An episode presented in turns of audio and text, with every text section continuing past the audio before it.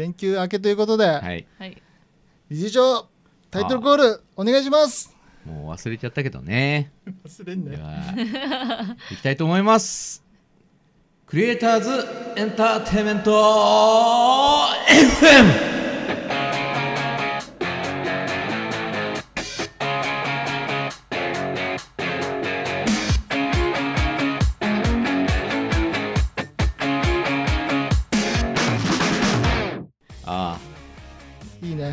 割れて割れましたね。完全に割れたよね。割れましたね、うんうん、これ割れたまま割れたままノー編集でいい。絶対流れると思ったよ、はい、このクリエイターズエンターテインメント エフエム を始められたきっかけっていうのはあのリードを取られちゃったまだ何も紹介もしてないあ、すいませんでした。あ、そう今日のテーマから発表いやゲストをじゃあお呼びしてテーマを発表しようかなじゃあもうねあのフライングしたゲストですけども、はい、本日のゲストは、えー、演劇家でいいのかな、肩書き何なのかな。えー、っとまああのーうん、制作委員会という演劇ユニットを主催しております、うん、役者ですね。役者役者なんで演出家ではないんだ。演出もするけど肩書きとしては役者。肩まあ、肩書き役者の方が一番いいですかね、うん、あとリーダー、うん、あカジノリーダーですね、はいうんのはい、じゃあ小谷陽子ちゃんです。イエーイ。こんにちは。すいません。はい。呼ばれてないうちに始めたきっかけとか聞いて。はい、そうなんです。すいませんね、本当に。じゃあ今日のテーマからいってみましょうか。はい。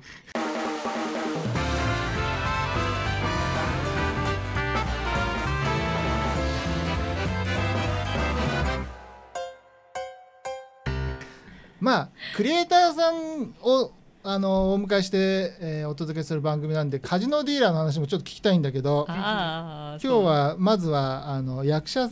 とし役者小谷陽子のお話をちょっとまず聞かせてもらおうかなと思うんですけども、はいはいはい、始めたきっかけ。そう始めたあちょっとそこ僕言うからちょっと待ってて、はい、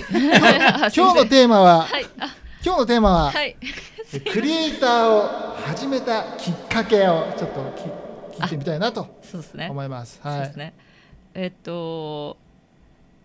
いやなんか大学の時に演劇科に入って、うん、そのやっぱりその流れで、えー、と役者を始めるっていうのが多くて、うん、でえっと流れっておかしいんですけどもあのまあちょっと職業っていう風なあのうん、捉え方あんまりぶっちゃけ今もしてないですし、結構職業するの難しいと思ってるんですよ、うん、で、えー、とただその卒業する時なりなんなり学校を卒業する時なりなんなりってあの、うん、ある程度そういう意識がその演劇専攻の人たちの間になくてですねあんまりね、うんうん、なんか頭にないわけであのどうだろう私も含めてあんまり誰もその学生科とか行ったことなかったんじゃないかなっていうその就職するっていう人がいなかったんじゃないかなって、うんうん、いやわかんない今の時代は多分もうちょっとあると思うんですよ、うん、ただその時とかも う,、うん、もう何十年前何十年とは言わないですよ、うん、まあ、まあ十何年もっとぐらい前ですから、うん、もうそうするとねそのなんだろうなんかそこら辺なんていうのかなりイージーっていうかなんかあんまり今ほどその厳密に食料なんとかなんとかって考えないわけじゃないですか、うんうん、だからそうするとなんか誰も就職するっていう人とか一、えーうん、人ぐらいいたかもしれないけど、うん、いなかったんですよクラスにねだからほとんどだからいや私は聞かなかっただけかもしれないけどあ、うん、だからそれであのそのまま結局あまあまあ役者をやると思ってでまあ、小劇場とかでやると思って、うん、その大学の結局よねん生の時にダブルスクールみたいにして、うん、あのケラリーノ・サンドロビッチさんのクラスに通ってたんです、うん、あのあの演舞ゼミっていうとこがあったの、うんうん、でどうどう今演舞ゼミって演劇もあやってるか、まあ、そういうところがあってそれのが本当初年度始めたばっかりの時 の,、うん、あ, のあれにいちねんかんそのケラリーノ・サンドロビッチさんのクラス通っての、うんまあ、大学も行ってたんですけどもそういうことをやりながらのでだから結局その役者をやるんだろうなと思って卒業して、うん、で思ってやっ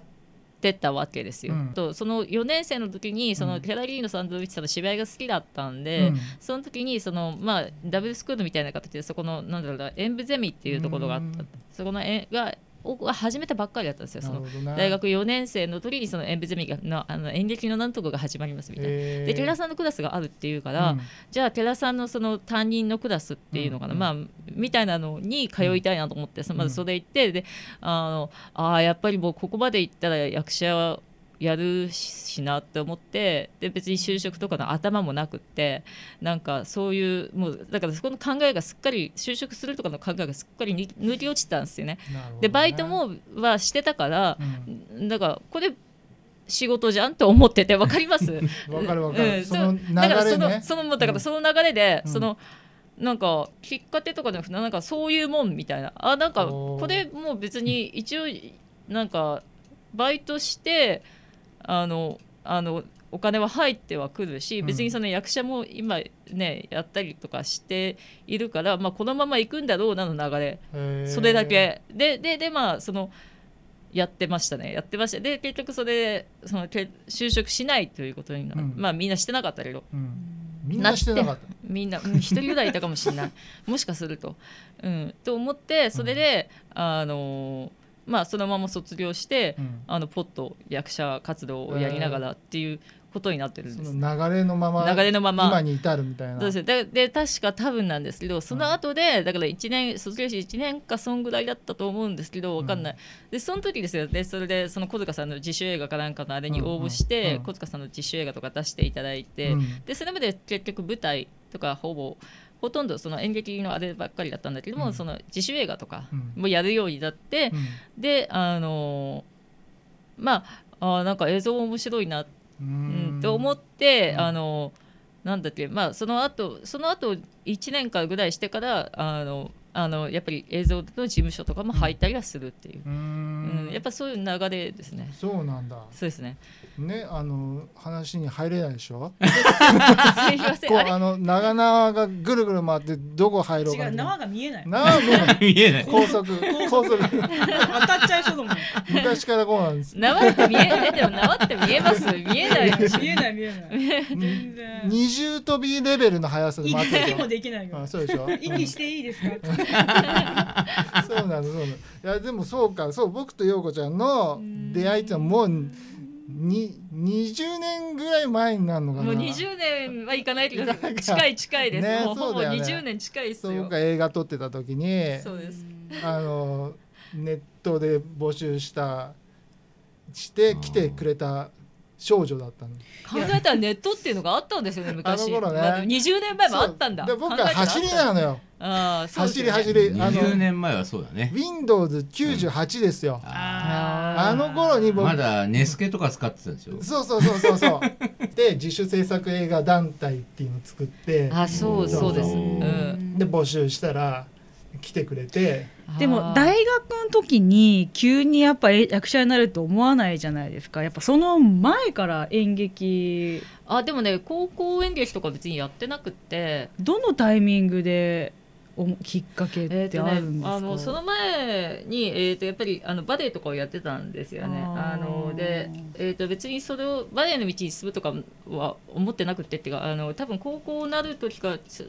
高いちかそんぐらいの時とかに習ってた先生が病気になって教室がなくなっちゃったの、うん、その人が結局だからもう先生ができなくなっちゃったから病気でで、えー、とでそれまでそのなんか毎年そのあの市民文化祭みたいなみたいなあの舞台とかはあったんで、うん、それとかはやってたんですけども、ただやっぱりもう教室がなくなっちゃうし、そのでぶっちゃけその他の教室がないんですよ周りに、うん、えーと多分分かんない一番近い教室とか車でにじかんぐらいあるんじゃないですかね分かんないですけどてかだからそうするともう手立てがない手立てっておかしいですけど何も手立てがなくてや る, やるにしろでそのただ舞台っていうのはすごい好きだったのですね、うん、私多分でだからそれでああやるでなんか多分それやっぱりやるなその舞台に関することをまずやるうーんやるなってそのなんかあった思いがあって思いっていうかなんかそうですねうんななんですかねあとなんかなんかお告げみたいな感じなんですかやるなーってやるなーっていうかなんかとりあえずそういう方向にしか考えてなかったんですよ。えー、だって他の道は全然ですかを